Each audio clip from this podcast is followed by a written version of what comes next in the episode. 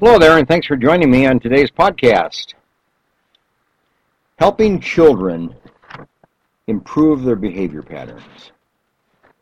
That's the topic for tonight. How can we, as parents and as grandparents, teachers, friends, pastors, youth leaders, whatever, how can we help children improve their behavior pattern? True, children often behave within a wide variety of behavior uh, spectrum. Many very good behaviors occur. Many behaviors that are moderately good. And obviously many behaviors that are not good at all and need to be changed and altered. We need to do something about them. Children don't just naturally come out with positive behavior patterns. And um, we as family members and as a home, as a family, do not necessarily teach all positive behaviors. Sometimes we represent and we give examples and we model inappropriate behavior patterns for our children. And they pick those up and then they behave that way and we wonder why. So how can we, as the leaders of children, as the models, as the example of children, help our children develop positive behavior patterns and improve their behavior patterns to become more positive. Obviously, family life is ever changing and ever improving and ever uh, altering in some kind of way. It's an ongoing process, and we need to be part of that. We need to be, we need to play a role in that. We can't just kind of assume that if we're good parents for the first three years of life, everything will go fine thereafter. Or if we're good for the first ten years of life, everything will go well thereafter. Can't assume that at all. Kids change. Kids have influence outside the home. And kids have influence from their peers and from a wide variety of people some of which contradicts how you have raised them in their home up until that point in time, or would like to raise them. So it's an ongoing struggle and it's an ongoing issue that we have to keep on top of as parents and have strategies in place to help our kids develop the appropriate and positive behavior patterns in their life. Well, let me give you just two strategies, okay, tonight. And uh, as we talk, uh, one of which is what we call the family meeting or the weekly family meeting, the come and talk meeting of a family. Often that is done around the table after dinner. Often that's done in the evening prior to going to bed. It might be done on a weekend. It might be done on a Sunday afternoon or whatever. But at the time when the family comes together for 10 or 15 or 20 minutes and talk, they talk to each other, they think ahead, they plan ahead, they resolve issues, and they deal with things that are part of family life, good or bad. In other words, it's a time for the family to take stock, time for the family to be involved, time for the family to question each other, family to share with each other, and to build each other up. Family talk time, family meeting time is a critical way for us as parents to use a strategy to help children improve their behavior pattern. It's not just a matter of minimizing conflict within families, but it's a matter of increasing the chance that family life will function as a unit, that the people in the family will be more communicative, more thoughtful towards each other. The time to develop communication skills, problem solving skills, decision making skills, and obviously cooperative skills with each other within the family. That's where it's built. That's where those skills are learned. And then they go out from the family and exhibit those behaviors and behave in that manner at school and at church and at home in the neighborhood and and wherever they might be and obviously they take it with them to the marriage they take it with them to their job and to their career this is where life starts this is where life patterns of behavior start.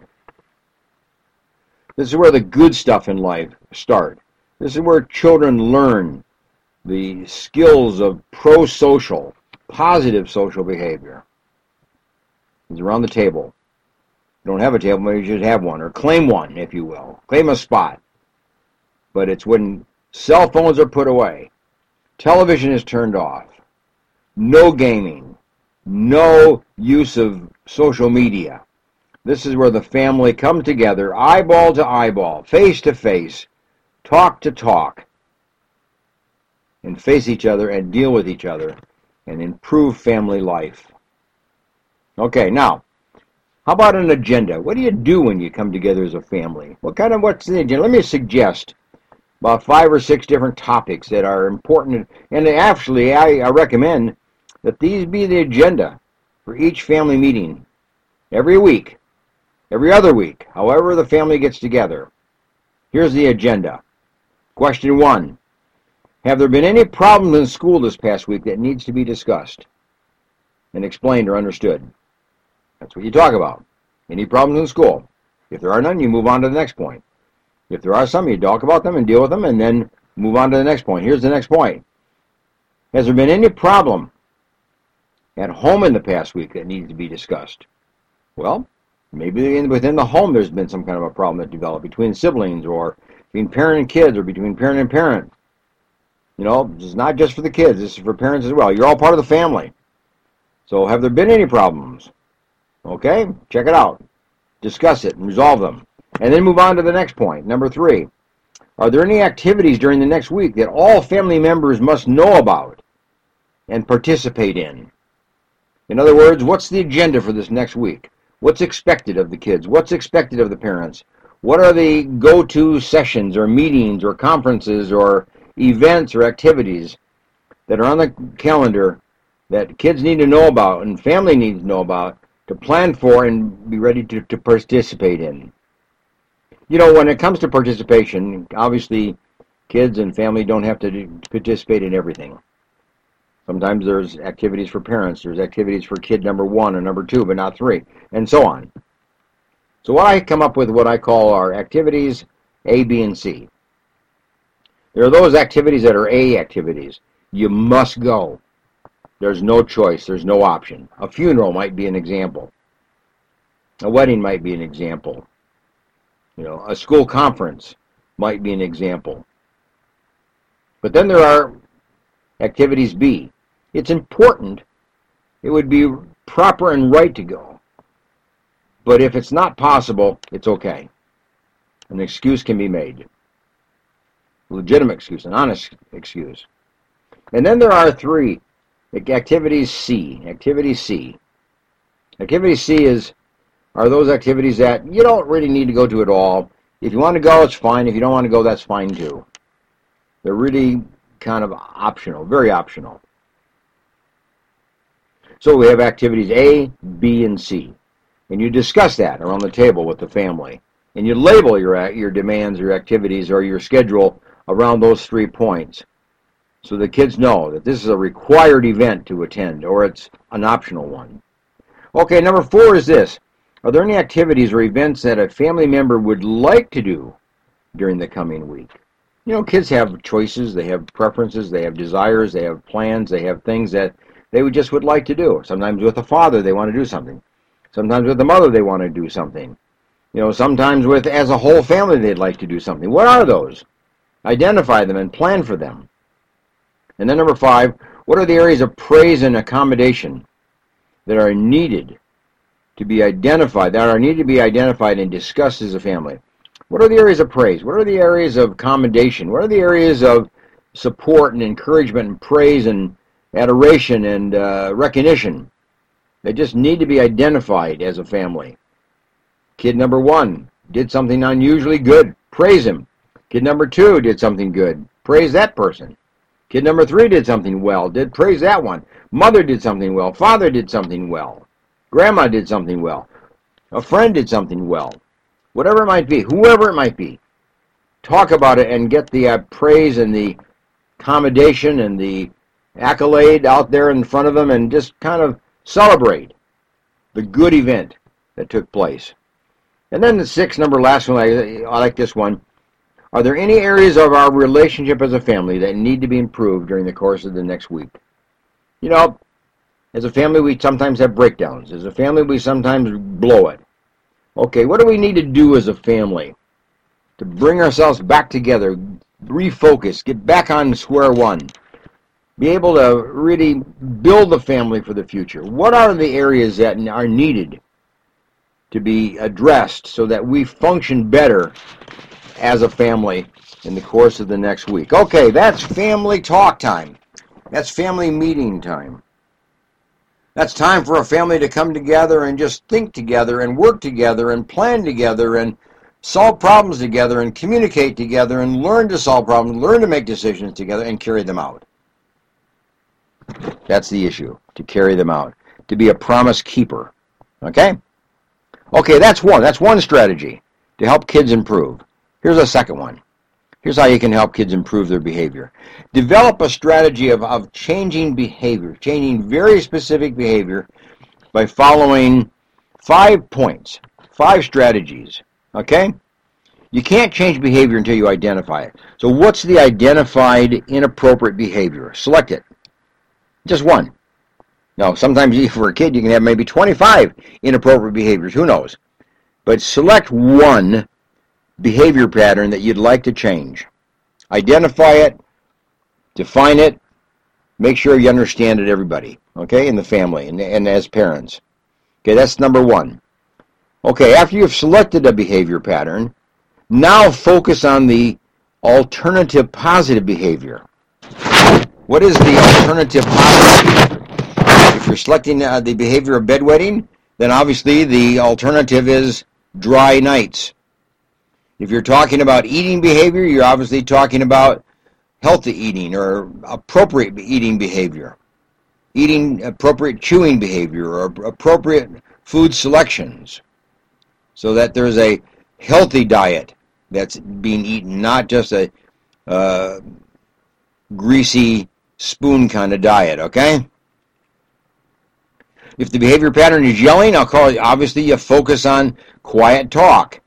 If, the, if you're trying to focus on inappropriate study behavior, they don't study after school, they don't do their homework, then you start focusing on homework behavior, study behavior. In other words, whatever the inappropriate behavior is, you focus on the appropriate behavior. You, you focus on the alternative, on the opposite. You get the kids to start focusing on what they do good and right and proper. Don't just focus on what is being done inappropriately. Okay, that's number two. Number three is before you move on, achieve a stable improvement before moving on to problem number two. You see? Get it stable. And sometimes you don't get a stable behavior pattern until maybe two or three weeks or two or three months. But get that new behavior established, the appropriate behavior established, before moving on to another behavior pattern that needs to be changed. That's why I say select one and work on that one. Get the alternative, get the appropriate behavior in place, and continue to work on it. Continue to stabilize it. Continue to make sure that it's it's well organized and well developed and routinely engaged in before moving on to another problem. And then obviously when you have good behavior, celebrate all improvements. Don't wait until you have the absolute perfect behavior. You celebrate every little bit of improvement, every ounce of improvement, every small step of improvement. You celebrate every one of those. Because when you celebrate little improvement, you'll move towards larger improvement. And your family will appreciate that, and the child will appreciate that. So praise small steps of improvement, and then move on to larger steps. And then lastly, just keep the rewards and the reinforcement going. Keep it flowing. You know, even if the behavior pattern has been stabilized and well established, keep rewarding it, keep re- reinforcing it, maybe for the next year, you know, whatever it might be. But always remember that a child can fall back into an old behavior pattern if you don't keep it reinforced. So don't think that if you get a good behavior pattern in a week or two, that it's going to stabilize. No, you got to stay with it, reinforce it, reward it, praise it, commend it, approve it, talk about it, enjoy it, celebrate it, on and on and on for a, an extended period of time, and maybe for a very long period of time to make sure that that behavior pattern becomes established. What happens with a lot of parents is that they start a behavior pattern program and then you get a little change, you get a little improvement, and then they quit. No, you have to stay with it and make sure that that is stable, that the new behavior pattern is stable. And then you can maybe withdraw and not have to focus on it quite so much after maybe six months or maybe after a year. So if you're going to change a behavior pattern, commit to it over a long haul, over an extended, you know, period of time. So there you are. Thanks for being with me in the podcast today, the Psychology Report. We've talked today on improving the behavior of children in the home. Now, here's the deal. Tomorrow is Saturday, 10 o'clock in the morning. Join me on centralvalleytalk.com. 10 o'clock in the morning. We'll pick up our d- discussion under the program title, Doctor Teach Me to Parent. So I'll be on that program for an hour between 10 and 11, centralvalleytalk.com. So on your internet, pick up pick up the program and join me in the conversation as we look at behavior patterns with children uh, tomorrow along the lines of which we've just been speaking. How to help children live and behave appropriately and positively. So I'm glad to have you join me. Pass the word, okay? Tell others to watch. Particularly if you have a parent or a family that's struggling in their parenting. Have them watch it tomorrow, okay? 10 o'clock, centralvalleytalk.com. That's how we do it, okay? And um, thanks for joining me tonight, and even pass this podcast on to somebody else that might need it or might benefit from it. You know who, who's out there. You know who is having trouble in their family life. You know the ones that have trouble with their kids that need to be improved, and the families that are asking for help. Pass this advice on to them. Pass this program on to them. It's a resource that you can recommend, you know, to others. So, anyway, thanks for joining me, and we'll see you tomorrow morning. CentralValleyTalk.com. Doctor Teach Me to Parent. 10 o'clock Pacific Standard Time. Bye bye.